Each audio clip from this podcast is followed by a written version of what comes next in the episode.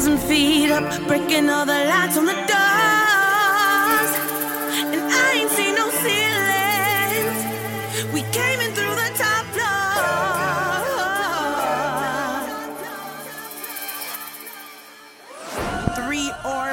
You're listening to Feminist Killjoys, PhD, an hour of feminism, pop culture, and politics as discussed by two professional killjoys. I'm Rachel, and it's just me again. Melody is at a bike race this weekend, an all day and night, weekend long bike race um, that we will hopefully hear about uh, soon. Uh, or you may have just heard about it last episode. It depends on when we air this. Um, but I promise very soon, Melody and I will be back together again.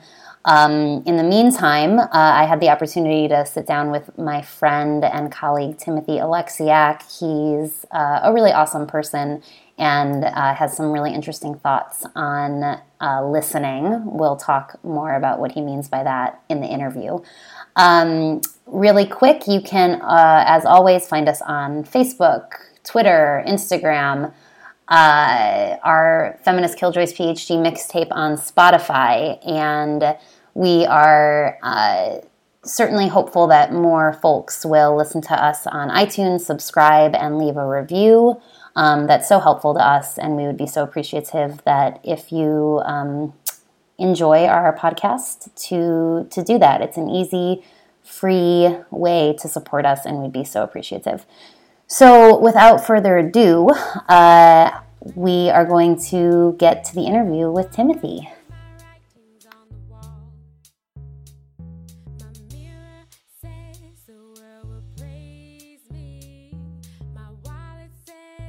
should get a job.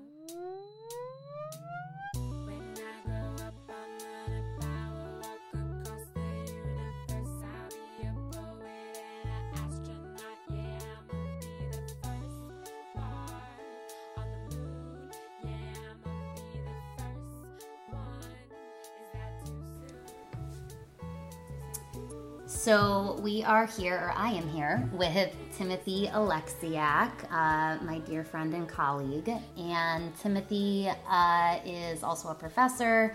Uh, Timothy, do you want to talk about sort of your research interests, where you teach if you feel like sharing? You don't have to. Um, and uh, yeah, we'll start there. Hi, um, thank you for having me on the show. I love the podcast, so it's really Yay. exciting to talk about it um, or talk about things with, with you. Um, so I'm assistant professor of English. Um, I, my training is in writing studies. So I'm a teacher um, of writing. Most of my classes are about composition. How do we understand writing? How does writing work? How do we teach writing? Um, and within that larger field, I deal with um, queer pedagogies, queer theory and thought, and also um, my work centers on listening and exploring what it means to think about listening as a compositional practice, as a rhetorical practice. And so a lot of the, the work that I'm currently doing and the way that I think about teaching and even about civic action and, and, and public stuff is based on how do we, how, what can listening tell us and help us with when we think about all of those things? Yeah, um, it's such an interesting and important question that, you know, I didn't realize how much it sort of applied to things, except I feel like so often when we have a conversation, you'll be able to be like, yeah, it's just like this comes down to like the question of listening or how we listen. And that's like, oh, yeah, you're right. That's actually exactly what it has to do with. So I feel like it's so relevant. Um, and just, I just think that people don't think to frame it in those ways. Um, but uh, we can do a little plug for it. We have a great chapter in a book about um, about about this, and I've loved the conversations we've had in terms of um, what it, you know, me coming from sort of like a loud activist in your face background, um, which often feels like a question about message and the speaker's point of view. But I think when we think about the question of listening in in that practice of um, communicating is, is so important too. Absolutely. Um, I, I want to make it clear maybe that um, when most people think of listening, they think of it from a communication studies, interpersonal communication perspective, where, um, for example, you'll get studies in turn taking or that women listen in particular ways that are very different than the way m- men do. And when I say men and women, I mean masculine listening styles versus feminist listening styles. Deborah Tannen uh, is a really uh, important um, voice in that aspect of listening. But when I the, the scholarship that animates my understanding of listening is based on listening as a rhetorical act. Um, it's a, a way of inventing new text based on the texts that come at us. And I use text very broadly, um, video, uh, written, you know, oral text. So how do we allow the discourses or the texts that we receive to transform us, and based on that transformation, come up with new ways of responding or interacting with, especially with people who don't already share our values. So it's really putting that transformative process at the center, and that um, of of how we speak to others, how we write with others. Does right. that make sense? Yeah. It to- totally, and I think that's like such an important clarification. Um, I read Deborah Tannen my first year as like a com studies undergrad, and like was really put off by it even before I had like the language for like the gender binary. I was like something feels off about this because she's she didn't really take the time to clarify the difference between masculine and feminine versus men women and that rubbed me the wrong way but can you? So I love that distinction, and I think it's important. But can you give? Can you ground that in, a, in an example? Like, what does it mean to make it a text, like, and and respond to it in a transformative way? Like, can you give an example of that? Yeah, I can. So, one of the things that kind of um, rubs me a little bit wrong with some forms of activism is it is a demand to be heard without understanding the extent to which audience they're speaking to has interpreted or received those those messages. Um, and so let's think of the most um, polar kind of things. Um, for me, in my thinking right now, it's how do um, Hillary supporters, if we take the current election, um, come to understand progressive social democratic perspective critiques of her. And and so you'll get Bernie supporters who who hate um, Clinton's um, militaristic uh, kind of perspectives or her um, deeply neoliberal embedded corporate policy practices, um, um, or kind of when she advocated free college tuition, it was for entrepreneurs, which is not only an economically determined kind of social position, but it's a particular sense of bootstrapping. If you can pull yourself up to make business practices, you know, new businesses, right. then then you're deserving of college education. Um, and so we got to the way I think about listening playing out in this this tension between uh, social democrats who would support Bernie's notion of free education as a public right and Clinton's kind of um, the individual business entrepreneur who who goes it alone into the wood, you know, you know, mm-hmm. forest um, is not this kind of yes, no, right, wrong, um, not the Bernie uh, kind of public education as a social right uh, is not figuring out how to do that better, how just to kind of say that argument in, in more logical, more rational ways, but it's what is animating Clinton supporters and the, those who believe that entrepreneurs are most deserving of free college education. And from my perspective, when I listen to that, when I listen to those kind of, yeah, entrepreneurs should get the first right, it comes from a deep sense of, um, of tinkering and being able to be rewarded for innovative and creative and curious ideas. And that to me seems like a shared value with social democratic kind of college as a public right. And if the Bernie supporters, or if those who think of college as a public right, can start to develop arguments based on those shared values, those um, those values of tinkering, of being able to think and be thoughtful and produce something that is good for communities, and then try to shape their response to their the um you know I I need to I need to reset. I need to reset. I'm sorry. Um, no, you're good. It's making perfect sense. Do you want to do you want to finish that thought or can I ask like a follow-up question? Yes. Yes, please do. Um, I, I go on, go on. Well, I mean, no, really, I mean, really, that that that makes a lot of sense that you're suggesting that. I mean, I just think if you, you know, if we think about listening via Facebook in terms of how people are listening slash reading and responding to things, like I, there is so much not there. It just seems like a lot of like selective inform people are selectively Yeah. selectively listening, I suppose, is maybe one way to put it. And I think to your example, um, you know, I am one of those. I am definitely more inclined to support Bernie than, or I was more inclined to support uh, Bernie than Hillary, and certainly I'm further left than Bernie as well as most most people know. Um, but yeah, I don't. It's like I didn't. I almost don't even want to find that commonality because there's something that feels really important about rejecting some of those ideas. So I, I feel very complicit in this sort of potential problem that you're describing. But I'm wondering, you know, another example that has been like infuriating me is the suggestion that people who don't want to vote for Hillary are doing so from a place of privilege.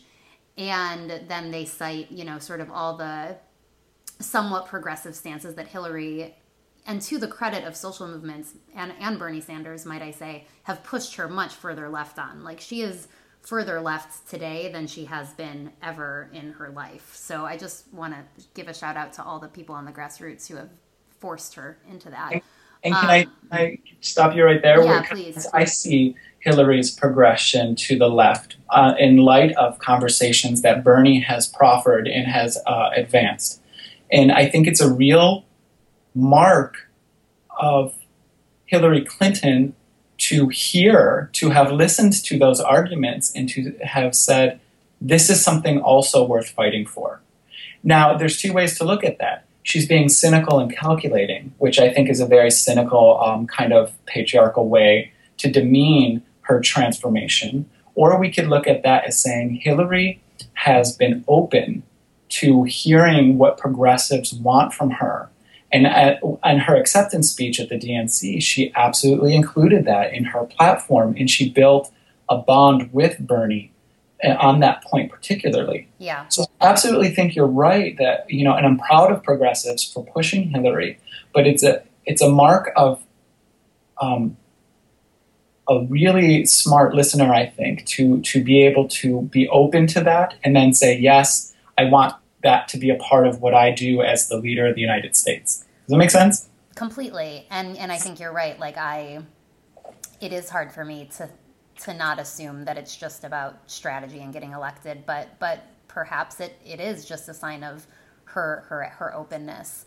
Um the thing that is that i was going to reference that is so that i feel like isn't being heard on the sort of ardent hillary supporter side is the fact that so many people on the left who are reluctant to elect her are doing so specifically because of her uh, foreign policy stance and her hawkish warmongery nature, and to suggest that our not wanting to support somebody who has been almost single-handedly responsible for killing hundreds of innocent brown people in the third world seems to just like not matter to, to people who who support her. So so fiercely under the guise of of um, progressive you know the mar- marginalized people particularly all these statuses that are like if if you're not supporting Hillary you you have privilege and it's like do you do I feel like it's a clear example of people not considering the lives of third world people as important as as lives in the US. So that's just something that I feel like is people are refusing to hear. It's like, okay, I understand that she's going further left sort of domestically, but she's still celebrating, you know, hawkishly defending Israel, fighting terrorism with drones, like all these things that if you're if you're on the left are not exciting statements. and I agree with you. I um, also I think it is a moral failure of the Obama administration to use drones. Mm-hmm. um, I think it would be a moral failing of the Clinton administration to continue that. Mm-hmm. And when she says that she Israel is our closest ally, or I, that's not a direct quotation, but when she affirmed the relationship with Israel um, and didn't mention Palestinians mm-hmm. and the the ways they suffer at the hands of our ally, mm-hmm. It was very frustrating. Yeah. And so what I think this illuminates for me is how complicated and delicious actually listening is because it is absolutely not a one way uh, direction. Mm-hmm. That these things happen uh, at the same time, and in the interaction with individuals, there are moments when we can ask each other to be accountable for the things that we have just said or that they have just said. So, for example, if someone says, I'm pro Clinton and I'm going to vote for her, and then you come back and say, How do you account for her international terrorism. Mm-hmm, yeah. I, I'm, I'm, I, I think that we can absolutely use those words. Totally. Then they have to confront the question that's been asked. They have to account for that. Um, and when I think of a candidate like Hillary, and I'm not, I'm not like trying to say justify my own way of voting for Hillary Clinton this cycle.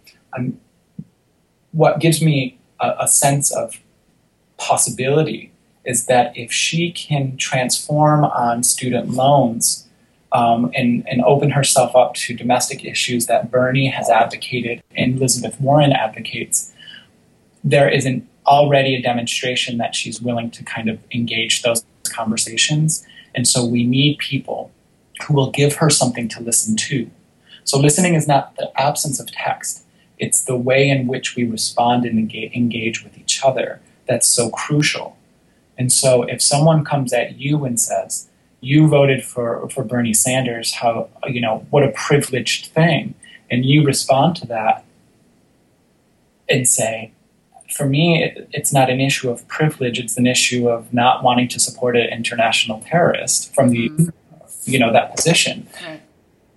You've got to attune yourself very carefully to how they respond to your objection. And if they refuse to give you that, if they refuse to kind of engage what that means for you politically and them politically as a result, then we got to figure out different strategies, maybe some some disarticulation strategies, listening. Um, that, that that when people don't agree to hear each other, listen to each other, then we have to start developing ways to um, disengage and this is what is, is really awesome in Facebook discussions because that disengagement then can be made public mm-hmm. for future audiences. And so, one of the things that I'm working through is try to articulate a, a framework of listening that goes beyond the, the interaction, the actual back and forth. How do we enter into a listening context and how we leave a situation that is no longer being productive? I think is also concerns for listening studies and how we think about listening. Does that make sense? Totally. Um, and, so, and so I think it is within our rights as civil rights activists, as social progressives, to make a request to be heard and to be listened to, and to shape the before we get into issues that are really important to us, to spend time shaping how we are going to engage each other. And it's almost like setting the terms of the interaction. But it's important that we can demand listening we can demand that others uh, hold on and be accountable for what they're hearing from us. Yeah, um, absolutely. I mean, I think another very clear example of not of not listening is when you know you have you have Black Lives Matter, and then you have people on the other side say, "No, no, all lives matter but then those same people you know you see who who, who for some reason hear black lives matter and make assume that that means nobody else's lives matter to these people but then they also come back with the blue lives matter which clearly demonstrates that they they don't just think blue lives matter but they're using that same rhetoric that yes. they just foreclosed the possibility of being acceptable from the sort of other side yes. um, so you see a lot of you know that's obviously an example of of um, not listening uh, from from All Lives Matter folks. And so I, I love that illustration um, because it is a tense moment when those of us who already believe Black Lives Matter is such a crucial um, social movement, social activist um, kind of response to grave injustice. Uh, and that what that movement is asking for is an understanding of meaningful difference. Mm-hmm. And people who then try to silence that by saying all lives matter is it's they're really they they've demonstrated that they're not in a position to kind of understand what Black Lives Matter means. Mm-hmm. So one of the things that I think when you're up against that kind of not listening that All Lives Matter is a silencing move that shuts down discourse, that refuses to be open to the discourses of Black Lives Matter. I think it's an instructive moment for Black Lives Matter uh, pe- uh, advocates and supporters to try to understand what it is about Black Lives Matter that is so unthinkable to the All Lives Matter people and develop lines of questioning in the interaction of all lives matter people to try to figure out what is where's the threat? Where's the threat in black lives matter? Where is it in the discourse of black lives matter that makes it difficult for that person all lives matter person to understand and so rather than say you're just ignorant or rather than say you need to just read these 10 books by Angela Davis and Bell Hooks and mm-hmm. you know, Cornel West, you know, rather than do that, to provide them a space to articulate where, what their beliefs, what their feelings, what their values are, so that you can then hear that differently and maybe come up with different language about Black Lives Matter that's not just based in, uh, in, in the discourses that are already circulating. Does that make sense? It definitely does, but I have a question about who the you in this in this scenario is because um, Melody and I have talked on here before about uh, sort of the idea of respectability politics and you know um, re- really exactly what we're talking about this idea of approaching the sort of other side um, with patience and education and you know, actually giving them time to express their opinions and feelings. And honestly, I've I don't think that's the responsibility of black people to listen to um, racist, oppressive, vitriolic hatred. Like I don't think that that that any marginalized person needs to listen to their oppressor's point of view. Um, so I think that this is really a question of what allies can and, and should do. I, I don't know. I guess, you know, I don't know that Black Lives Matter folks need to really hear um, bl- that that black people in the Black Lives Matter movement need to sit there and be patient and kind and respectful to racism um, because I think they know what I think they know that what racism you know they, they obviously know what racism is. So i'm curious about your thoughts on that about like who who is responsible for this kind of listening? What is this listening? Is it just like studying up on you know if, if we take this to like well i won't go there but is it is it you know sort of really actually having conversations with people who are going to say that you are not a human being like worthy of life or is it reading facebook posts you know what does this look like who who's responsible for holding in, in the case of Black Lives Matter discussions like racism? I think that is a very challenging question. And I want to make very clear that I'm not advocating, uh, for example, Black Lives Matter advocates or um, people who believe in science mm-hmm. to sit silently and sit quietly while vicious things come their way. Um, when I hear um, people who deny climate change and environmental degradation, I absolutely uh, think that that's vicious language mm-hmm. um, directed at a different kind of uh, concept or idea, um, directed at the earth and animals and non human creatures and beings. Um, and, and Black Lives Matter, it seems that a listening project would require those advocates to listen to hurtful, hateful things. And in a way, I am asking for a patience that seems insurmountable or, impossible at a particular moment. And that's why I think listening to texts that exist rather than it, it, in a purely communication, verbal, that you know, um, me and you are having a conversation. It could be you could listen to lots of different things, but in the moment when um, someone is coming at you, listening is not the absence of your right to speak. Listening is not the absence of your um, ability to say, "Whoa, we need to take a break." Mm-hmm. We, need, you know, we need. I, I, we need to process, um, and I think it would be a misunderstanding of listening's potential if uh, listening was equated with silence, textual, verbal, mm-hmm. Uh, visual silence. That's not what I think the project is after, or that's not what I'm trying to suggest. What I am asking for is not necessarily an affirmation of the viciousness, but allowing a space for you to consider or to listen to what might be underneath that viciousness and allowing that to frame our responses. Um, and that might ask us to put the, the requests we're making on hold for a moment to respond to whatever it is is keeping someone closed from hearing our requests.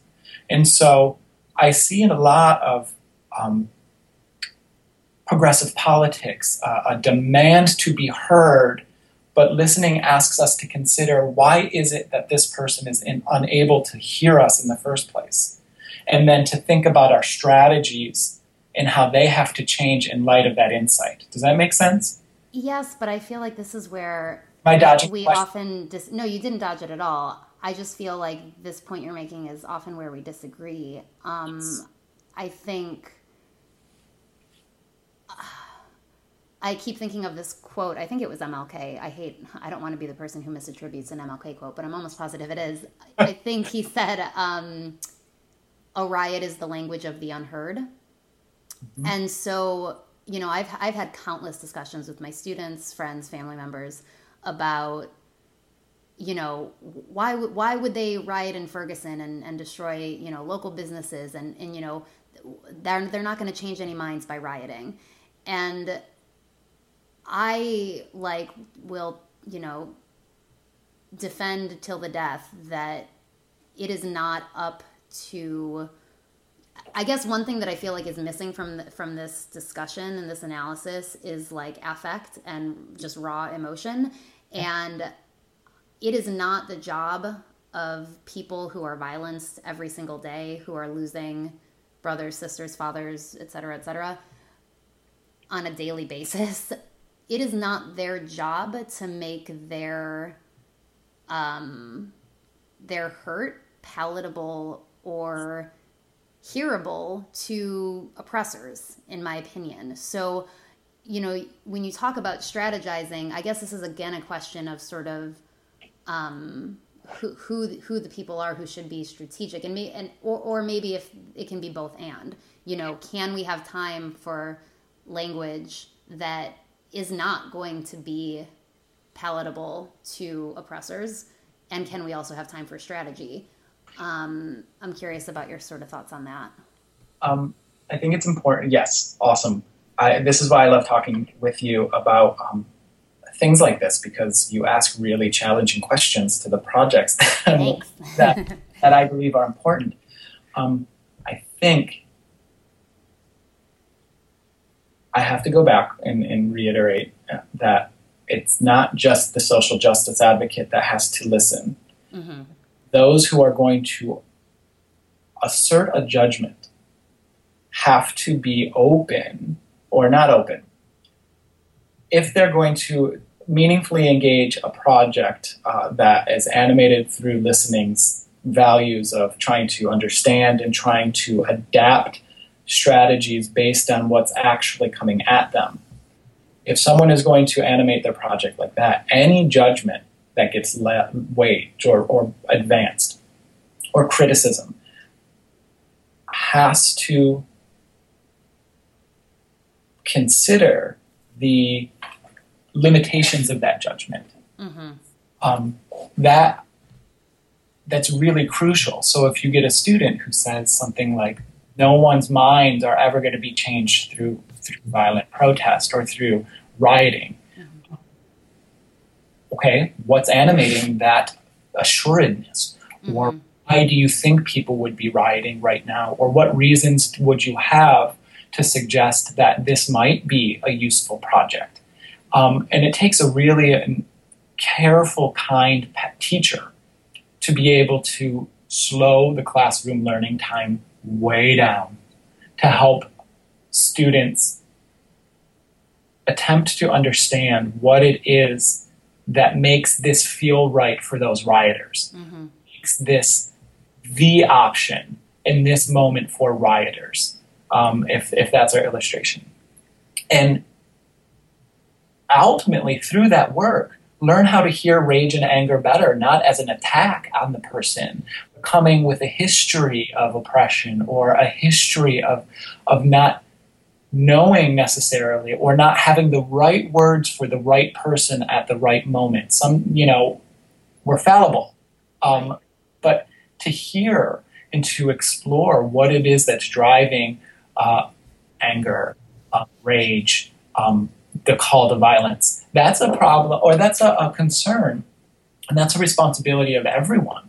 And I, I, I think in our social justice advocacy, we have to not just focus on our own rage and our own violence, which is just in many, many ways, and often it's very just. But we're not the only people who are raging and who are angry and who mm-hmm. are. And when we attempt to f- understand that so that we can then be transformed by that. I think we're in a listening project. Yeah, I um, thank you. I think that's a, I think that's a great response because I think so often the onus falls on the the lefty protesters to, to make themselves you know sound more polite. But I think what your response is saying is well, okay, so your whole your whole sort of thesis on listening is that it's it's not just their response you know whatever the action is the the, the listening reaction has to be has to go both ways so that the folks who are saying a riot you know a riot will never change anybody's minds you're saying well that's their opportunity to listen differently absolutely oh that's absolutely it there are always opportunities to listen differently and then on the basis of what you hear and how you hear differently making trans you're transforming your texts, transforming your sources. Um, I think that's that's the heart of what I, it is I'm trying to think through. Um, can, we go back? I, I, mentioned. Can we go back to like online, like fighting with the uh, you know Bobby Moynihan's drunk uncle on? Uh, oh, I loved. Uh, yeah, drunk uncle is a sad and great character. Um, Right. Yeah, no, I think a lot of a lot of us would love to hear your opinion on online fighting because it's it's rough, especially because I think a lot of allies have been called to to engage with those things as an act of allyship, like actually try to engage this as as a form of education. Use your white privilege to like engage in conversations that are going to be too emotional for for Black folks or whatever the sort of situation may be. So yeah, please, let's talk more about online spacing, fighting. I mean, well, I would call it online listening rather than online fighting. Okay. but but I don't mean to dismiss the fact that online fighting actually happens. But mm-hmm. uh, um, recently in my life, uh, my partner got into a um, heated, heated um, tr- Hillary is just as evil as Donald Trump uh, kind of debate. And so this is the kind of thing that keeps he and I up at night. you know, like, oh, sh- they're so wrong. Ah, ah. Um, and there's some affective joy in say, like trying to uh, shout down and tell someone just how wrong they are sometimes. Mm-hmm. Um, but that's what we see here in these kind of Facebook fight conversations is someone saying desperately, I wish I could reach that person, but I don't know how. And so listening, I think, provides kind of an, uh, an alternate way of getting at these tensions.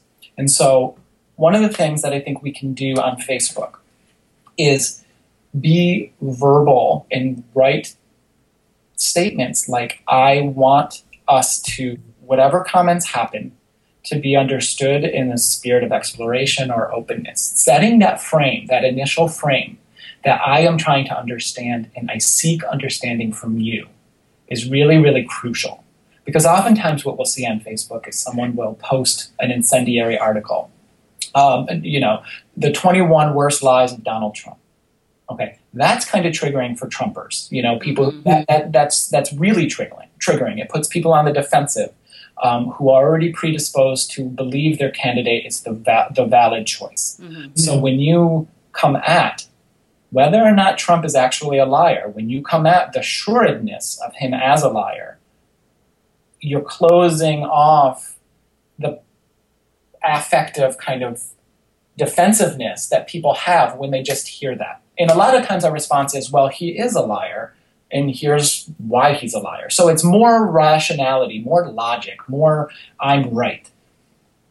So I think initially framing, we're going to try to understand each other. We're going to open, and uh, as as the moderator of my own Facebook wall, I have the right to ask for those things. Mm-hmm. Then you try to get at what it is that's really at the heart of the, the meaningful differences. And sometimes those differences can't be bridged. But in the back and forth through the 50 posts that you make, um, paying attention to the ways in which both yourself and the others are trying to make their points make sense to them. Mm-hmm. Uh, that's a little clunky, but if the assertion is Trump's a liar, Trump's not a liar, for example, and all you're doing is speaking facts at each other, then you're missing something. What you should be doing is trying to understand what's making that assertion meaningful for the other people. And sometimes it's facts, and sometimes it's it's faith, sometimes it's belief, sometimes it's uh, it's a, a, value system that is really difficult to understand and process. Mm-hmm. Um, and so, rather than going to the main claims that are often kind of triggering defensive postures, we read in the post what, why are they invested in this position? We look for and explore in that post what values or sense of community is, is making this post, this argument so meaningful for them. And we could ask about that. What, what, what values do you think are operating here? What, how does this work for a, a democracy when we have our leader functioning as a liar like Trump is. You know, you could ask mm-hmm. and invent these kind of modes of inquiry with each other in a Facebook space that um, allows us to get at the, the, the feelings, the values, the beliefs, the non-rational things that animate our, our, our stuff. Does it make sense? Yeah, totally. So, I mean, I think. Um... Now, there's one more step on that, uh, to okay. this. When there's an impasse, as inevitably there may be, right. Uh, I'm sorry for that phrase, inevitably maybe. Um, when there's an impasse, what's beautiful about Facebook and online listening for me is that um, we can articulate and justify why we choose to disengage. And I think the, this is what, what, what we so fail, often fail to do in moments of heated impasses, where you're feeling really angry and you, you're starting to feel contempt for another person. We just stop talking and we just stop engaging. Mm-hmm. I think in online, a really important strategy would be to say, I'm having a difficult time listening to this for these reasons, or because I'm feeling X, Y, and Z. I need time to process this, and I promise to return. Or I don't feel heard by you. I think that you're engaging in an active misreading, or I see you're not trying to understand where I'm coming from. So I'm going to invite you to think differently and then come back in 48 hours and demonstrate that you get where I'm coming from. You can make these requests. Listening is not about giving up agency or giving up things, but it's asking us to be with each other differently.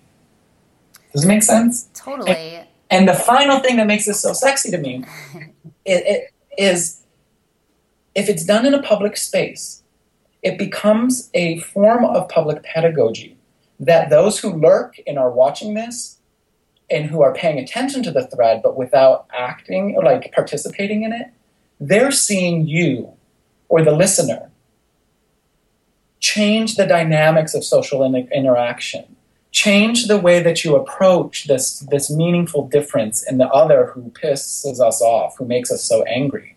And it starts to become instructive. Here's how I demonstrate my ability to listen. Others are invited to do the same. Does that make sense? Yeah. Um, and I, I feel like there, you know, I've, I've witnessed this and occasionally been a part of it. I don't do, I don't do a ton of thread, thread debating. I, I sort of think I should do more given that I, I do think it is exactly everything you're saying an opportunity for education, a way to be an ally in certain situations, etc.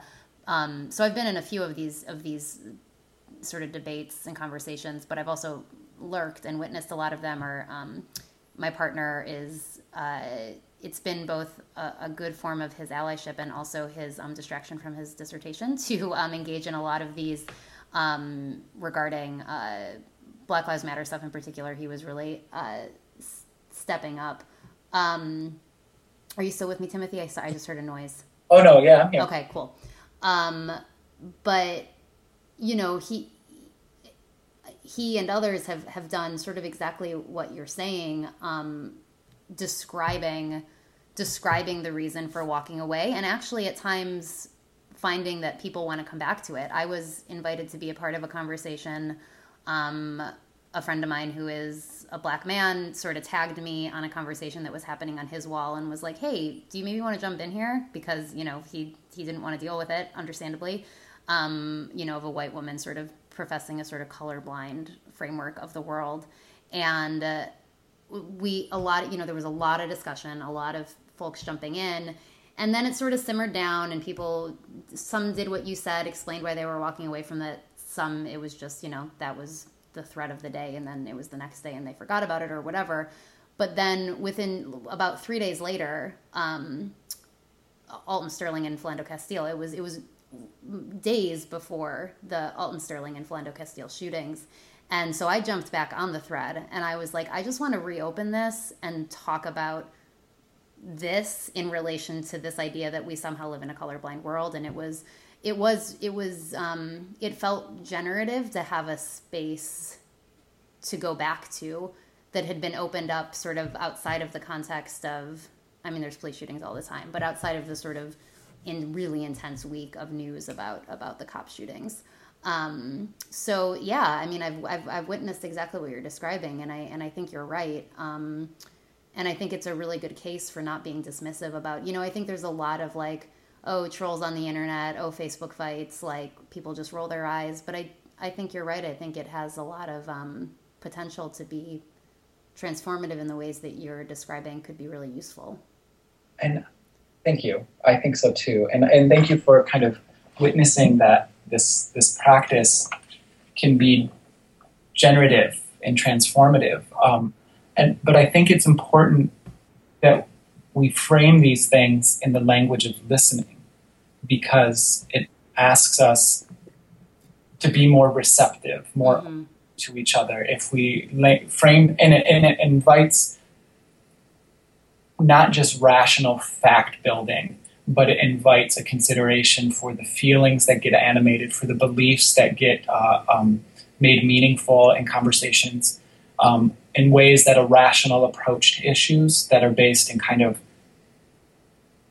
speak, speak, speak, put more, put more, put more. Uh, listening gets us more into uh, realms of understanding, I think, um, and, and feeling and, and belief. Um, so I, that's and, and figuring out how all this works and how it can work is has become something of an obsession to me. Yeah.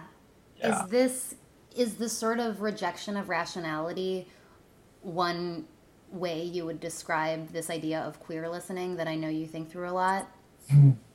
Yeah. Um, Define that for us. How do you explain what is what is queer listening? Well, and,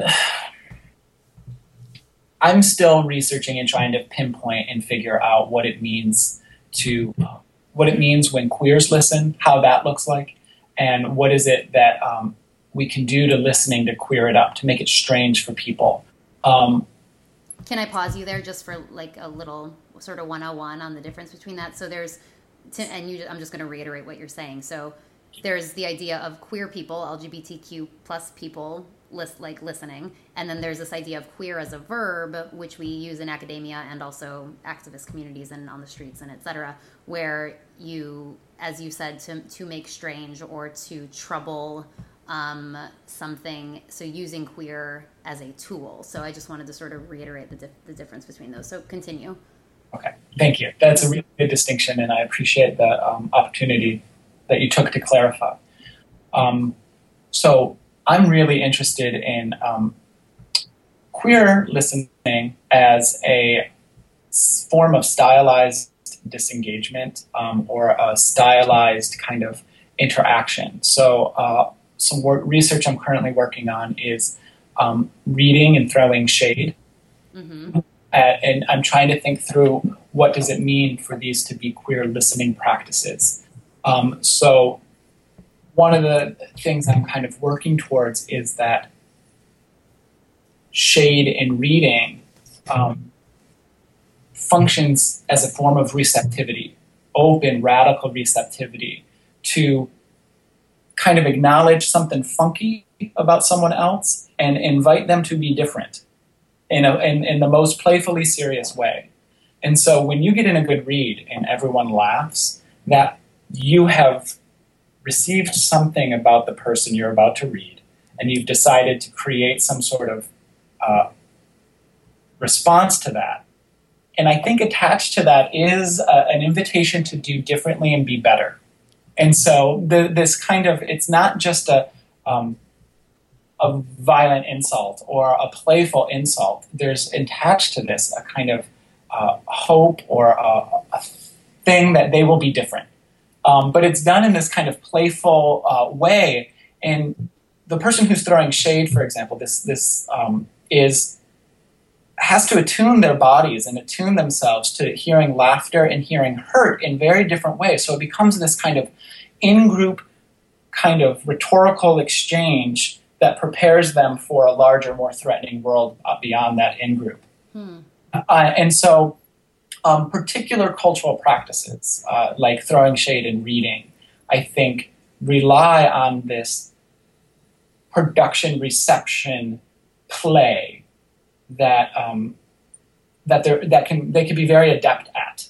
And so that's kind of one of the things that listening does. It, it, it collapses the, the, the tensions between production or speech. I got to get this text out so I can be heard, and reception. I'm taking in all the information that I can. So it's this kind of blurring that that space between um, reception and production. Mm-hmm. And I mm-hmm.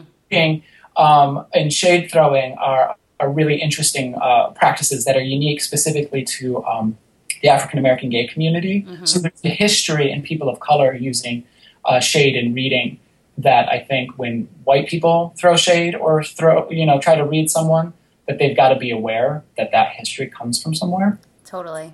Um, and I think it's a mark of heteronormativity and white privilege that white queers who throw shade and read don't know that history of the African American cultural practice. Uh, I, I, think that's really troubling to me. And I, so part of my work is to, to say, hey, this, this queer practice, and I'm not the only one to kind of think through this uh, as a queer practice, um, but I think it's really interesting to, to talk about shade and reading as a form of stylized listening where you um, engage and disengage in all these kind of quick ways. And I'm still parsing that out and thinking through what that means. Um, so that's what happens when queers listen, right? Yeah. Um, they that they go into this space and time where they have to quickly make adjustments to whatever it is they're seeing or hearing and then be able to throw it back as fast as possible. So there's this temporal thing.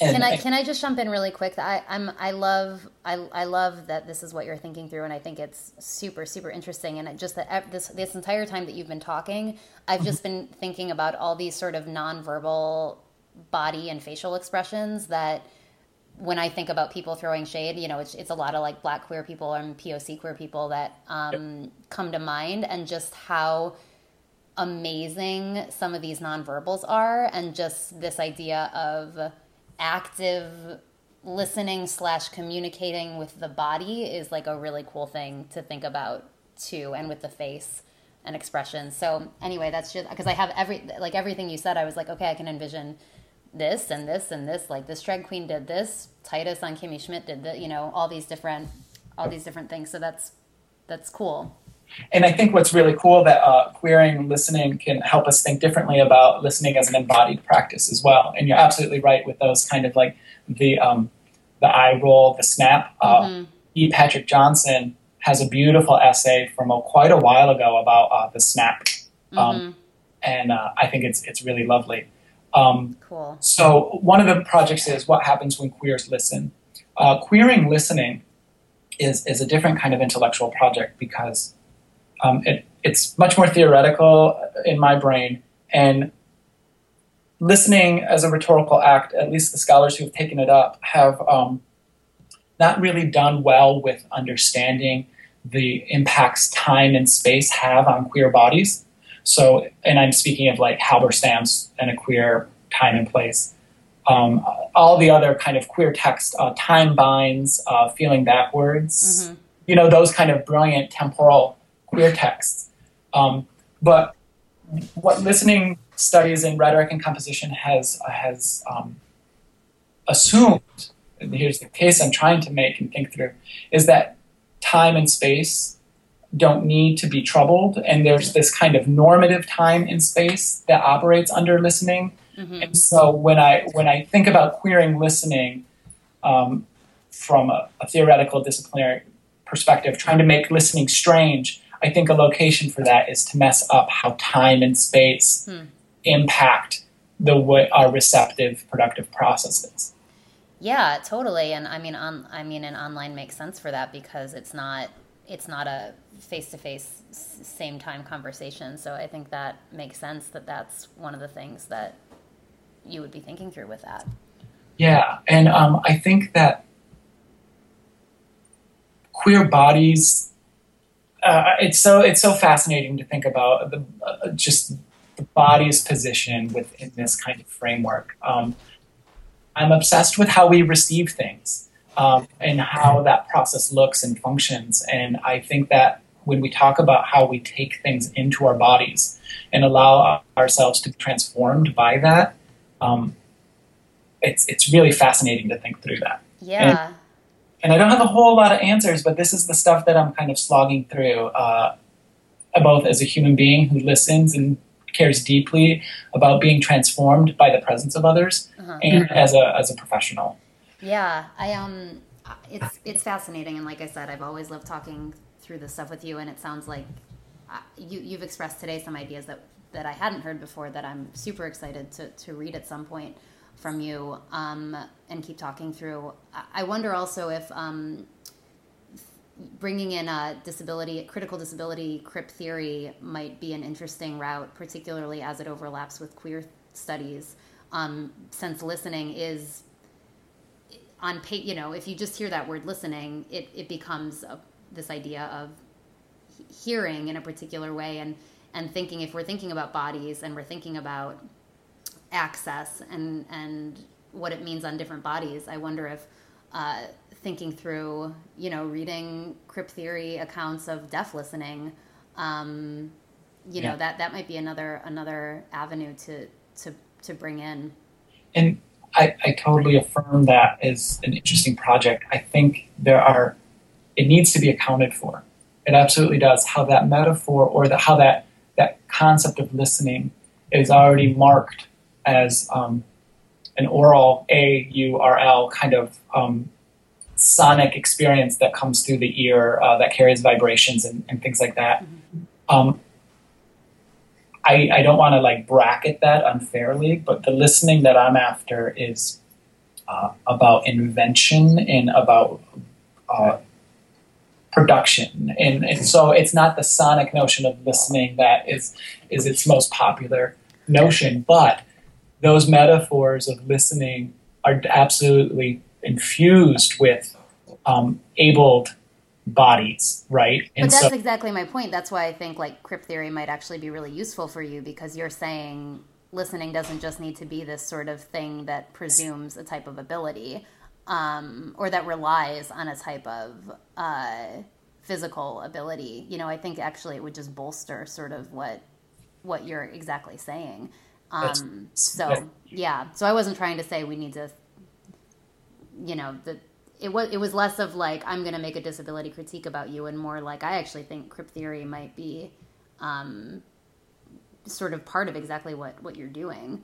Um, and I can't totally speak to that. It was just something that popped in my head. But yeah, so. Oh, and that's that's really helpful. Um, and I thank you for clarifying that. That makes me that helps me understand uh, where you're coming from. Though I didn't necessarily hear the hear a critique uh, being way too. I, th- I heard it as an offer, so that was okay. Cool. Really good. Nice. Good. Cool. Well, I can't. I can't wait to, um, like I said, to hear more. I I know you're gonna hopefully turn this into a brilliant book or a brilliant series of articles, which I know you've already um, written some about. But um, it's such a cool and important topic, and uh, I'm so glad that you uh, wanted to share with us today more on it. Any last words on that before we transition into uh, our RWL that I'd love to invite you to this week? Hey, um, I really appreciate uh, given being given the space to discuss these ideas. Um, I'm really open to the kind of challenges that y- you've um, asked me to consider um, as I think through this. I, I, think there's lots of really good opportunities for continued discussion about a, a listening project based on transformation and understanding versus the kind of challenges that come from social movement rhetorics that are like, yes, we got to do this, you know? Mm-hmm, mm-hmm. And I, I love that you've been a consistent force of either directly or haunting in the back of my brain. I really appreciate that. So I love, um, I love that. I, I hope that I can just be like the little angel on your devil on your shoulder being like, but what about the protest in the street? Uh, that you are, and you will always be that for me. Perfect. Love it. um, great. Well, um, I love talking about this, but I also just love talking about we we talk about TV a lot and music. So I would and books. So what is your RWL of the week? What are you reading this week, watching this week, and listening to? Okay, reading. I'm. I just finished, and I know that's not like not necessarily how we play the game, but I just feel like finished Gayle Salamon's "Assuming a Body," mm-hmm. um, and it, it's really lovely and challenging. And I have to read it again, so I'm reading that again this week. Great. um, I am RW watching. Um, when I'm not with my boyfriend, I'm watching The West Wing because okay. I've never seen it, and it's all on Netflix. Uh, but when I'm with him, he and I are watching Stranger Things. I haven't. What's that about? Oh gosh, it's so good because is that the Winona Ryder thing? Yes. Oh, okay. Oh, she's so good in it. She's so good in it. Is and it I, scary? It is sometimes unsettling. Okay, I'm afraid I'm going to get too scared. You probably may, knowing what I know about you, but I, I don't easily, so I'm not the good. Right, judge. I know. No, you watch like horror movies, so uh, I can't. Uh, yeah. Um, so the cool thing about it is how 80s it is. It's it's oh. like thoroughly 80s, and it. I don't go for nostalgia. I think that there's there's lots of problems with discourses of nostalgia and all these remakes. But this, um, I, I'm really interested in shows that immerse you in a culture and a life. Like Penny Dreadful is completely immersive in an era. Um, I think Stranger Things hits this beautiful 80s thing. That's cool Yeah. cool. Well, I love Winona, but I, I probably won't watch it because of scary things. But um, but cool. I'm glad it's good. I'm I'm glad for her because uh, she had a lull. Yes. So cool. it's good she's back and yeah. uh, listening. Um, I'm listening to uh, a Norwegian singer, Ane Brun. Oh yeah, yeah, yeah. You know her. I do. I she has the song, and while I was listening to it, every time I listen to this song, I think of you actually, um, because you're my favorite Marxist. hmm You're a Marxist. Um, do you still adopt that identification? Oh yeah. Okay, yeah, I figured. I, I duh, I listened to the podcast. I just wanted to double check. Yeah. Um, she has a song called One, Mhm. and um, uh, it's so like amps me up, and it's so beautiful because it's about uh, unity and uh, and not the cheesy kind of like oh let's all get together. Um, but the, it ends with like revolution now. Uh, it's so That's awesome. That's amazing. I'll have to check that out. Yeah, I haven't listened to her in a while.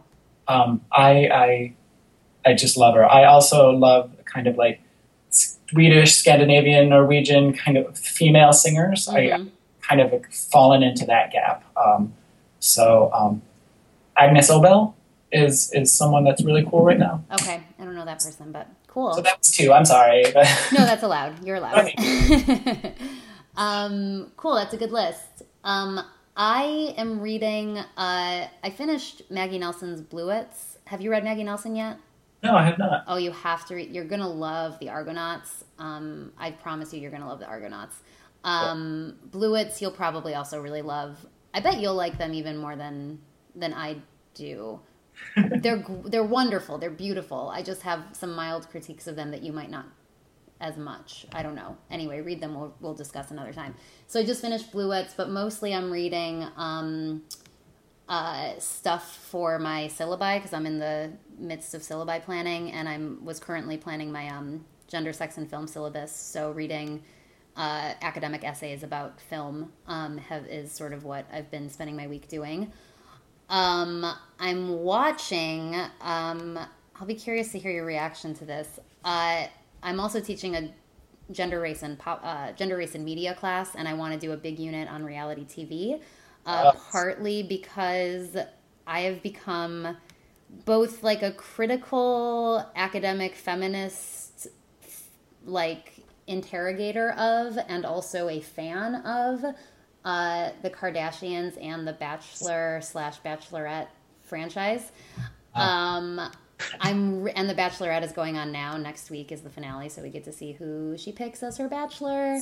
Um, I'm truly fascinated in this world. I'm a little late on the train. I mean, I went to school with you know Laurie Ouellette. I studied you know partly studied under Laurie Ouellette, who's a big reality TV pe- person. So I know this is not new for academia to be interested in this, at least media studies folks. But um, it's the first time I'm actually watching these things sort of as a fan, and I have to say I'm like really hooked on The Bachelorette. It's been very fascinating this summer. Do you watch any of that stuff? Um, I have difficulties with shows that allow and take pleasure and foster in artificial ways self-destructive um,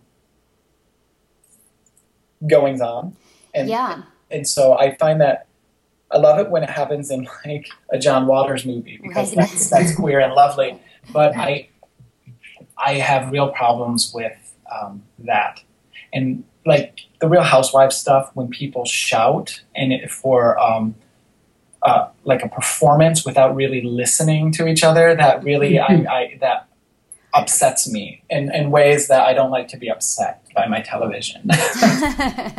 totally. I I would have to say that there's like a difference between Real Housewives and some of the well, no, I mean they like to they like to make drama on The Bachelor and Bachelorette, but the Kardashians aren't that aren't really that drama. They're kind of like they're actually kind of boring. But anyway, that's a whole nother a whole nother discussion. But that's what I've been watching. Um, I'm stoked to find out who JoJo the Bachelorette picks next week. Um, um, and listening to nothing particularly brand new. I have a um, a work playlist on Spotify, and I just added. Um, I heard Sharon Van Etten in a store, and I was like, "Oh yeah, I haven't listened to her in a while. I'm going to add her um, to my playlist, my work playlist." So Sharon Van Etten's back, back in the in the rotation. Um, I love the song. Is it is it Snakes? The one that I heard in the store was "Every Time the Sun Comes Up" from the newer album.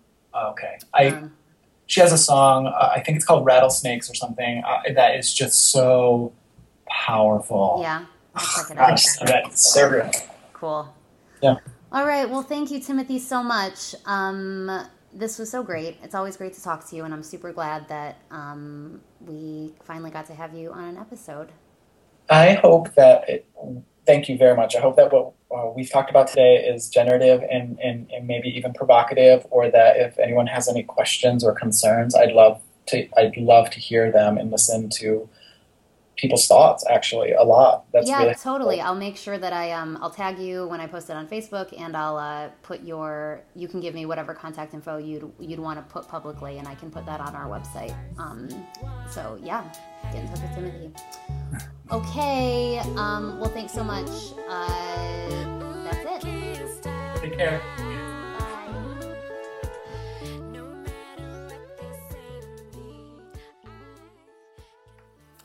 Thanks again to Timothy. And with that, WTF Power.